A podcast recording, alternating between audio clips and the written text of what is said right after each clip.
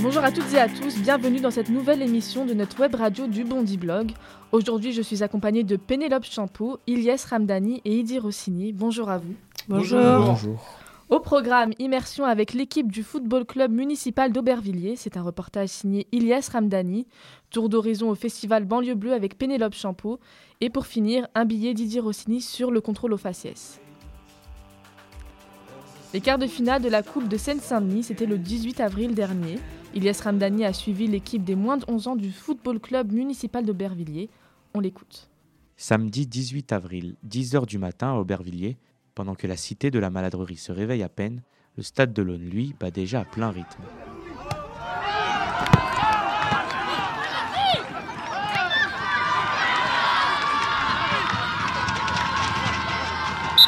Et pour cause, ce matin-là, l'équipe des moins de 11 ans du football club municipal d'Aubervilliers affronte celle de l'Espérance de Paris 19e. En jeu, une place en demi-finale de la Coupe de Seine-Saint-Denis. Moi, il y a Aubervilliers contre Espérance en Coupe 93, Seine-Saint-Denis. Et euh, c'était les quarts de finale. Je sais pas quoi dire. gagné? Bah, Aubervilliers 2-1. Sur un super but de Samir et de Ralph. Sur un coup franc en pleine lucarne. Et Ralph, euh, une grosse frappe, il y a eu but. Et après, qu'est-ce qui s'est passé à la fin du match? Bah, ils ont réduit le score, ils ont marqué un but, Espérance. Et c'était serré le match. C'était serré, mais on a gagné. Forcément, après le match, c'est la fête dans le vestiaire, pour les joueurs comme pour les quelques dizaines de supporters venus les soutenir.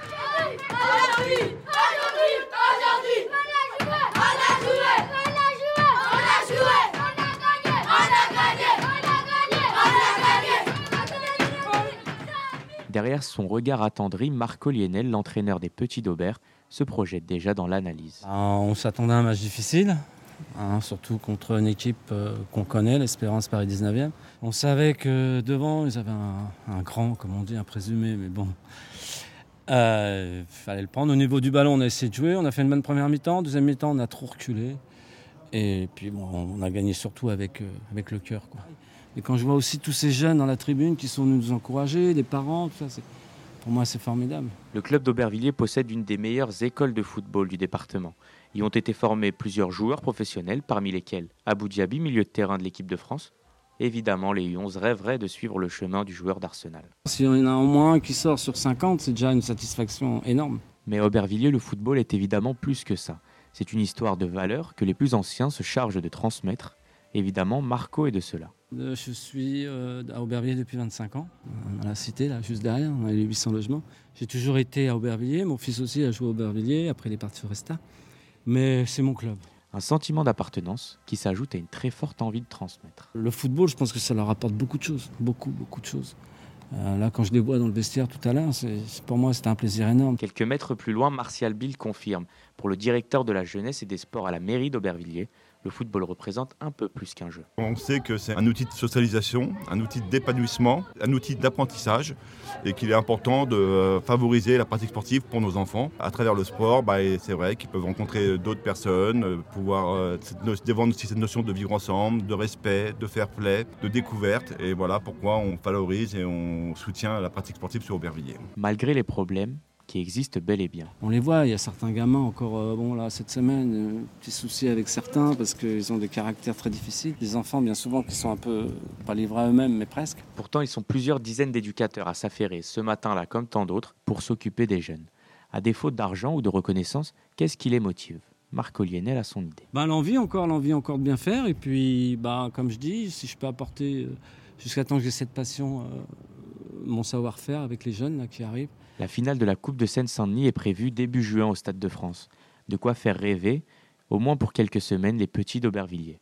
Et ça, ça valait bien le coup de se lever un samedi matin. C'est un reportage signé Ilyes Ramdani. Alors Ilyes, c'est un reportage qui te concerne un peu de près, parce que tu es toi-même éducateur sportif euh, en parallèle de tes études de journalisme. C'est quoi le quotidien d'un éducateur sportif? Bah déjà, le quotidien, c'est de faire autre chose parce que c'est pas quelque chose qui est, qui est rémunérateur et qui est à temps plein. Les petits le croient souvent, ils croient qu'on fait, qu'on fait ça toute notre vie. Mais euh, évidemment, on a tous quelque chose à côté. Il y a des fonctionnaires, des postiers, euh, euh, bah, des gens qui font des études de journalisme. Il y a, plein de parcours et c'est déjà ça qui est intéressant.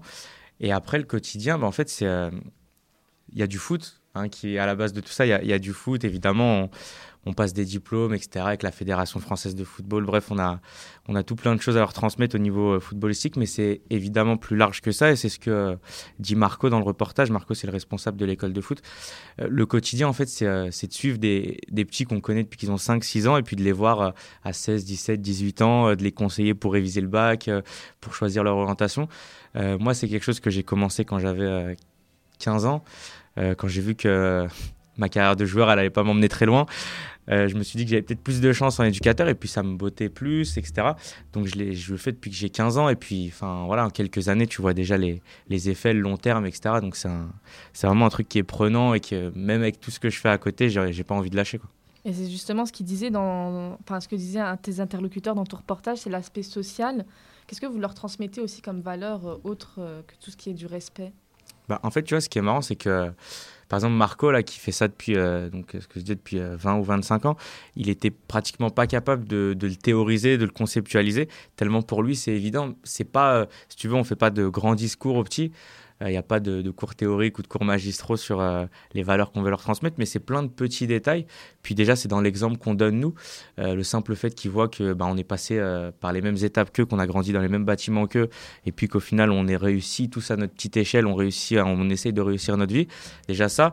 Et puis, il y, a, des petits détails sur euh, la politesse, sur euh, bah, quand tu arrives, euh, tu enlèves ce que tu as sur la tête pour dire bonjour, tu serres la main à ceux qui sont là, tu arrives à l'heure. Euh, sur le langage, par exemple, eux, ils sont à un âge, là, par exemple, cette équipe-là, ils sont à un âge, ils ont 10-11 ans. Donc, si tu veux, ils apprennent plein de mots, ils reçoivent plein de mots des rappeurs, etc. Ils ont un vocabulaire qui est super large, dont un certain nombre d'insultes, et ils savent pas faire le tri. Nous, c'est aussi notre rôle parfois sur des petits détails, mais on leur dit, bah, tu vois, wesh, c'est pas un mot que tu utilises quand tu es avec des adultes ou avec tes parents. Euh, Daron, c'est pas un mot que tu utilises pour parler à ta mère, etc. Et c'est plein de petits trucs qui, au final, font que ils sortent de là, j'espère, euh, un peu grandis quand même. Bah, justement, sur, le langage, à un moment, tu, demandes à un jeune de revenir sur le match. Et j'ai trouvé son, son, discours plus pertinent que les joueurs du PSG ou du Marseille qui reviennent sur les matchs en TF1 ou à fortiori, on a fait un bon match. Moi, je trouve que déjà, là, ils maîtrisent mieux la parole que, que les joueurs professionnels. Qu'est-ce qui Qu'est-ce qui s'est passé? Puisque visiblement. On a des cours d'expression orale. Non, non, non, pas du tout. Après, franchement, moi, des fois, tu vois, ils me disent euh, T'es un peu l'intello, entre guillemets. Mais c'est vrai que autant je peux parler avec mes potes de façon euh, très familière, etc., autant devant les enfants, on se dit que si on fait la moindre erreur de vocabulaire, de langage, la moindre insulte, etc., bah, eux, ils vont l'imprimer, puisque pour eux, on est quand même une marque d'autorité, euh, mine de rien.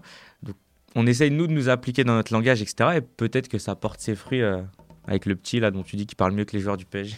Et le dimanche, on voit les, pères amener leurs enfants avec plein d'espoir dans les yeux et, encore plus déçus qu'eux s'ils perdent, non? Ouais, ça c'est samedi, dimanche, euh, tous les jours de la semaine à peu près. C'est un des gros problèmes du foot amateur, c'est que souvent les parents ils, ils, ont raté leur propre carrière de joueur, donc euh, ils, veulent que leur fils euh, réussisse. Après, il faut leur faire comprendre tout doucement que sur, je crois que le chiffre c'est sur 4000 enfants qui font du foot en France, il y en a un seul qui devient professionnel.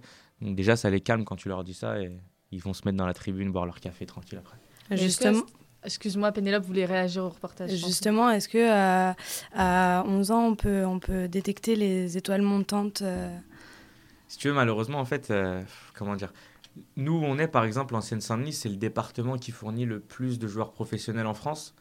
Euh, pourtant, il n'y a aucun club professionnel ici. Donc, en gros, si tu veux, c'est une sorte de vivier, de, de poulailler.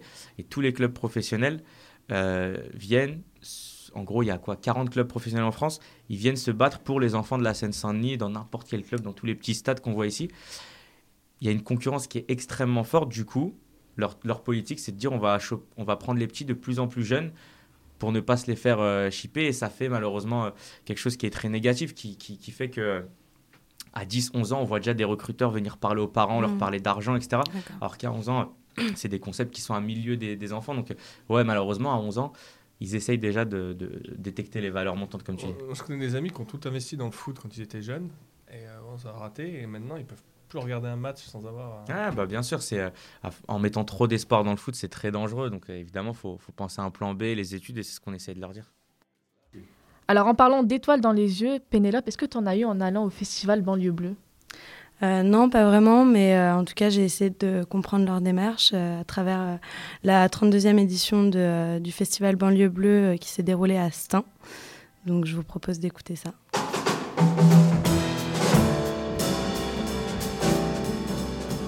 Je m'appelle Xavier Lemaître, je suis le directeur de Banlieue Bleue. J'ai vu dans le descriptif de l'histoire de Banlieue Bleue que euh, vous preniez euh, des formes innovantes d'action culturelle. Ces actions culturelles, mais qu'on a appelées les actions musicales, sont nées euh, très vite après les concerts, puisqu'on s'est dit qu'il fallait qu'on prolonge les contacts entre les musiciens et les publics, mais notamment avec les jeunes, puisqu'en Seine-Saint-Denis, c'est un département jeune, et on amène des musiciens qui ont des choses à partager, et puis qui eux-mêmes avaient envie aussi de ce contact, et d'éviter que ça soit juste un concert un soir, qu'il y ait vraiment un autre contenu, qui est un contenu artistique, qui est un contenu musical et puis qui a un contenu humain aussi. Comment vous arrivez à attirer euh, ce jeune public euh, de banlieue? Donc les actions, on fait beaucoup euh, pour ça, bien sûr. Après, il y a la rencontre avec les musiciens qui est intéressante aussi. Ensuite, on a toujours eu une politique tarifaire très accessible. Ça, ça aide beaucoup. Tradition d'un service public de la culture qu'on essaie de défendre aussi que le public le plus large puisse avoir accès au concert. En même temps, c'est payant. La musique, comme d'autres choses, a un prix. C'est un travail aussi, mais c'est accessible.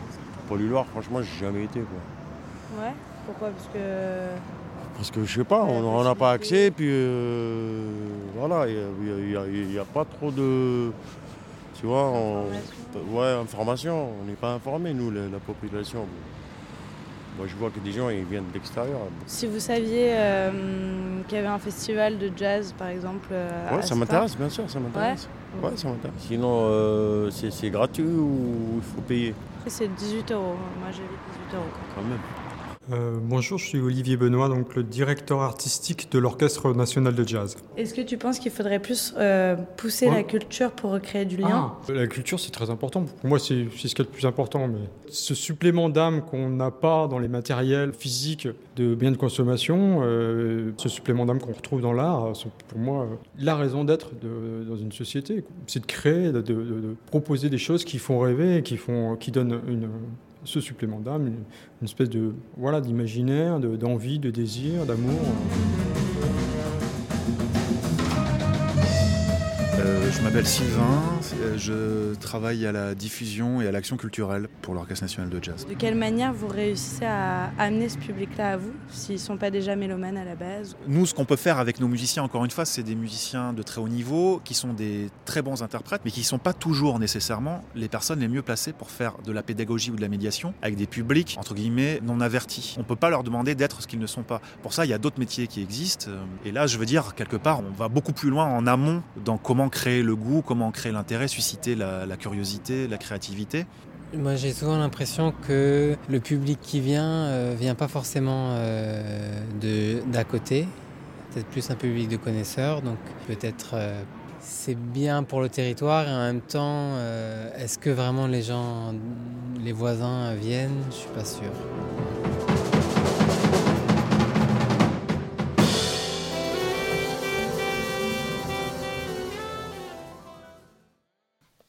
C'était un reportage signé Pénélope Champeau. Alors Pénélope, moi ce que je voudrais savoir, est-ce que c'est un report... enfin, est-ce que le festival Banlieue Bleue, c'est un festival qui fonctionne bien en Seine-Saint-Denis? Euh, Je pense que relativement oui. Après, dans le cas particulier de Stein, euh, il n'y avait pas énormément de public. Je pense qu'il y avait une centaine de personnes. Après, euh, voilà, je pense que cette année, il y a eu quand même pas mal de festivals qui, qui ont été, qui ne vont pas être programmés dû aux coupes budgétaires euh, de la culture. Et Banlieue Bleue euh, perdure euh, depuis 32 ans et à mon avis, c'est loin de, loin de s'arrêter. quoi. Et quel type de public tu as trouvé dans ce festival?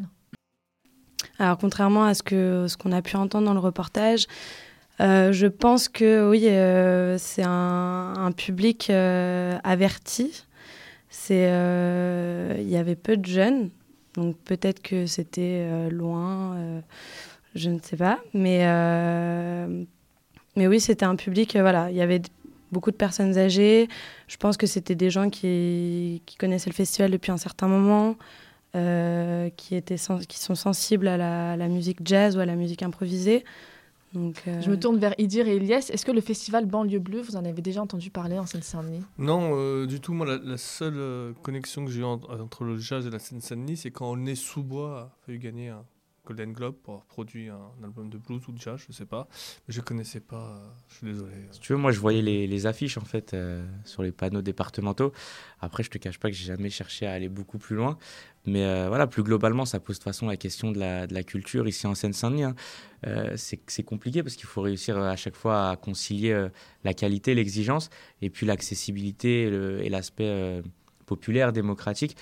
Et euh, c'est toujours un dilemme. Euh, par exemple, euh, je sais qu'à Aubervilliers, là, il y a une nouvelle salle de spectacle qui a ouvert l'année dernière, l'Embarcadère, salle de spectacle très exigeante en termes de programmation, vraiment de la qualité. Ils ont ramené des excellents artistes, etc. Des excellents artistes, pardon. Et le problème, c'est que personne d'Aubervilliers concrètement n'y allait. En fait, il y avait un public parisien très averti, très connaisseur qui y allait. Et finalement, d'Aubervilliers, il y a peu de monde qui, connaissait, qui fréquentait cette salle. Donc c'est toujours compliqué de mêler ici l'exigence et euh, voilà, le, côté populaire. Après, euh, je sais que Banlieue Bleue euh, font aussi des actions, ce qu'ils appellent des actions musicales, où ils vont dans des, dans des collèges et, en fait essayent de, de faire rencontrer la rencontre entre les artistes et le public. voilà, ça c'est intéressant, l'éducation populaire, de toute façon c'est la seule solution pour, pour faire rendre la culture accessible. Après, est-ce que les, les... après, est-ce que ces collégiens, est-ce que ces lycéens viennent au concert après? Mais au, moins, qu'ils fassent le choix en connaissance de cause, quoi. Qu'ils sachent que ça existe et puis qu'ils disent je veux pas y aller, mais au moins je connais, c'est une arme de plus, quoi. Et moi, je voudrais savoir qu'est-ce qui manque concrètement pour que ça marche, ce type de festival en Seine-Saint-Denis?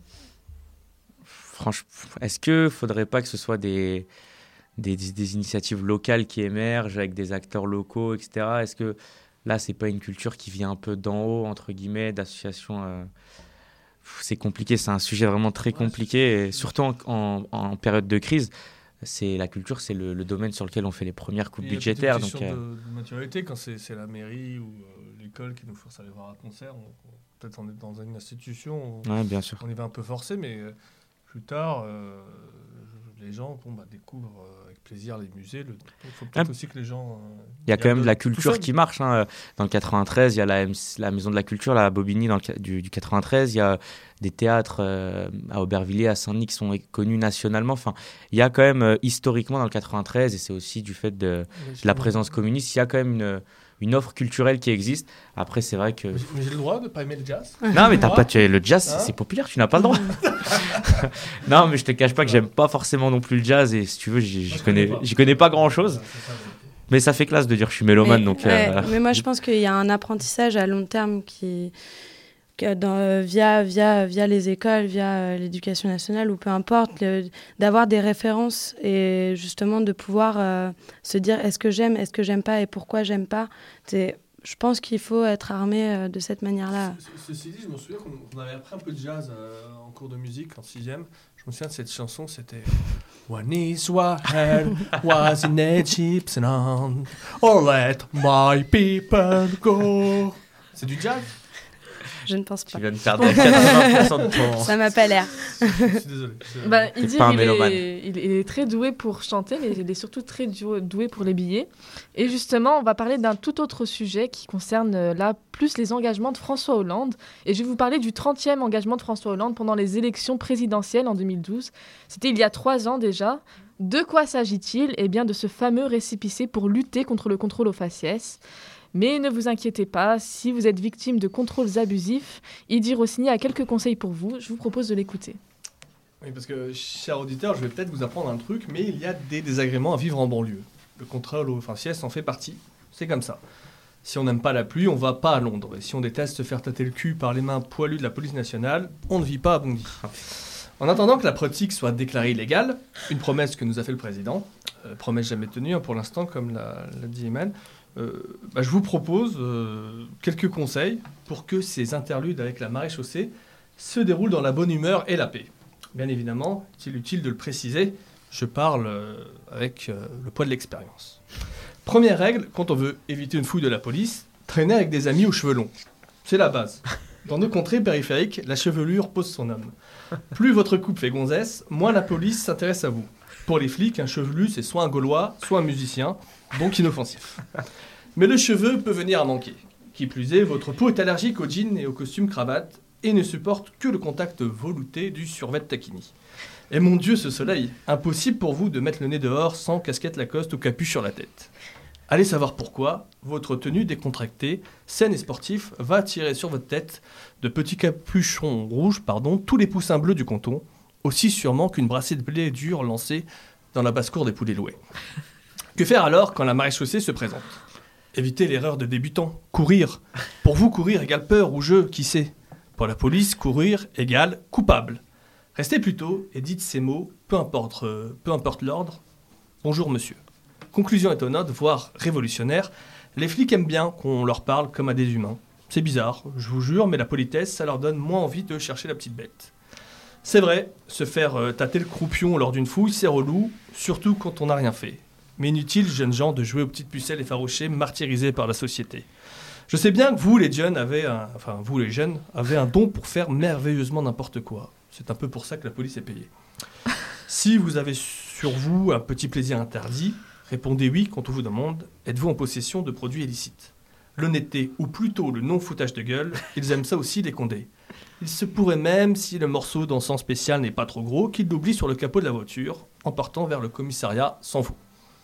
Mais il peut arriver aussi que vous tombiez sur les douze salopards, l'unité d'enfoirés de service qui que possèdent tous les commissariats.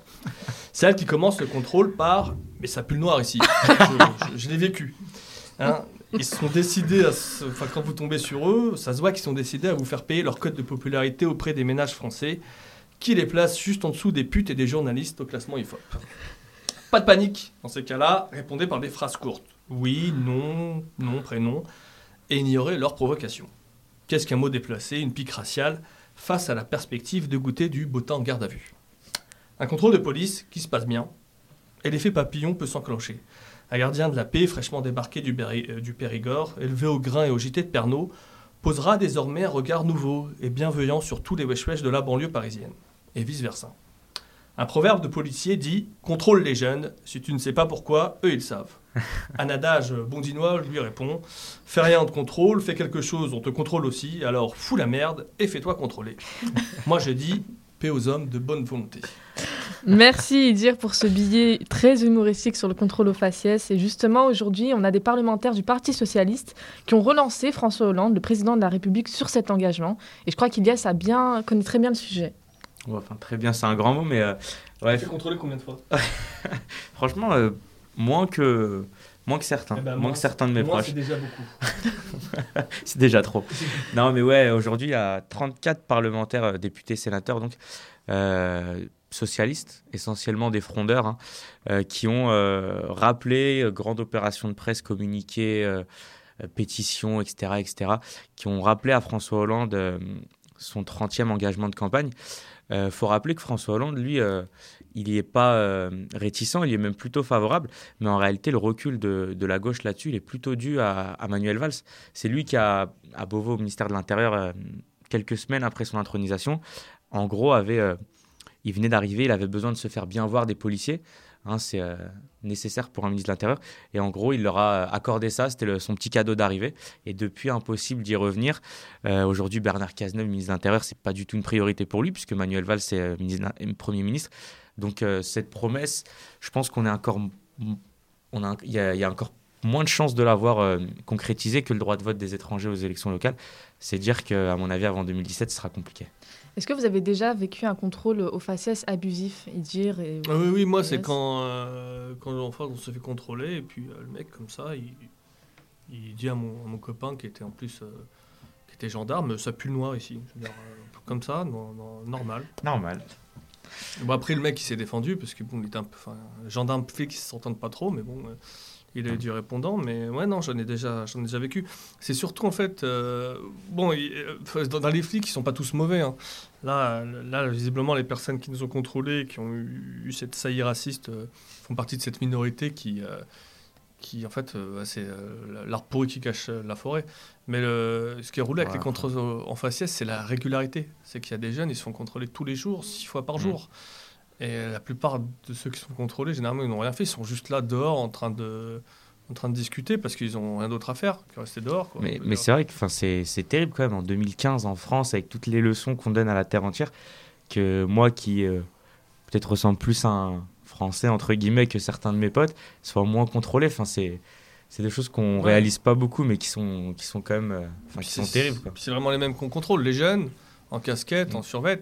Une fois qu'on grandit, on, se fait moins contrôler. On se demande pourquoi au début, mais en fait, c'est parce que. Après, là où je suis pas d'accord avec toi et dire, c'est, je suis pas sûr que ce soit seulement un arbre pourri qui cache la forêt. Hein. J'ai, euh, on a eu beaucoup de problèmes ici dans le 93 avec la police. Il y a eu l'histoire de la bague de Stein euh, récemment qui ont à peu près tous été arrêtés pour, parce que c'était à peu près euh, plus des voyous que les voyous qu'ils arrêtaient. Il y a eu des histoires avec les, les, BST, les brigades de sûreté territoriale dans plein de villes. Enfin, Ici, il y a quand même un gros problème dans les relations entre euh, la police et les jeunes. Et le problème, c'est que sur ça, les jeunes, ils sont, ils se font pas du tout entendre. Et enfin, c'est un, vrai sujet ici dans le 93, à mon avis. Et donc, est-ce qu'aujourd'hui, on a euh, vu que le, ce 30e engagement a complètement euh, été oublié Est-ce qu'aujourd'hui, on n'a plus aucun moyen de lutter contre le contrôle aux faciès? Bah, L'idée, c'est quand même qu'ils remplissent ses engagements avant 2017, François Hollande. Enfin, c'est triste, hein, mais on peut pas se résigner totalement à ce qu'il respecte ce qu'il a dit pendant un an de campagne, quoi. Donc, euh, je, je, je, sais pas, je sais même pas si on, si on va voir l'IGS, ils peuvent. Euh, parce que c'est comme, comme tu l'as dit, c'est leur parole contre, contre celle des jeunes. quoi. À moins de filmer l'interpellation. Après, il y a des médiateurs aussi, quand même, dans certaines villes euh, qui peuvent faire le lien entre les deux, même si c'est toujours difficile. Mais... Quand on a vu ce qui s'est passé avec Ziad Bouna, c'est la version de la police qui a été entendue pour la première fois et qui a été qui a été médiatisé, euh, qui disait oui, bon, bah. Alors que plus tard, on, savait que voilà, les, ces jeunes-là n'avaient rien fait. Quoi. Bon, la seule chose qu'on peut retenir, c'est que trois ans après, promesse toujours non tenue. Et c'est aussi l'émission du Bondi Blog qui touche à sa fin. Je tenais à remercier Pénélope Champeau, Ilyes Ramdani et Eddie Rossini d'avoir participé à cette émission. Merci à toi, Emmanuel. Merci. Merci à vous aussi, chers auditeurs, d'avoir été à l'écoute. On se donne rendez-vous le mois prochain pour une nouvelle émission sur les ondes de notre web radio. Merci à tous, à très bientôt. Bonne journée. Je, pense que ce que j'ai chanté, hein, c'était très bien. J'ai même pas reconnu pour te dire.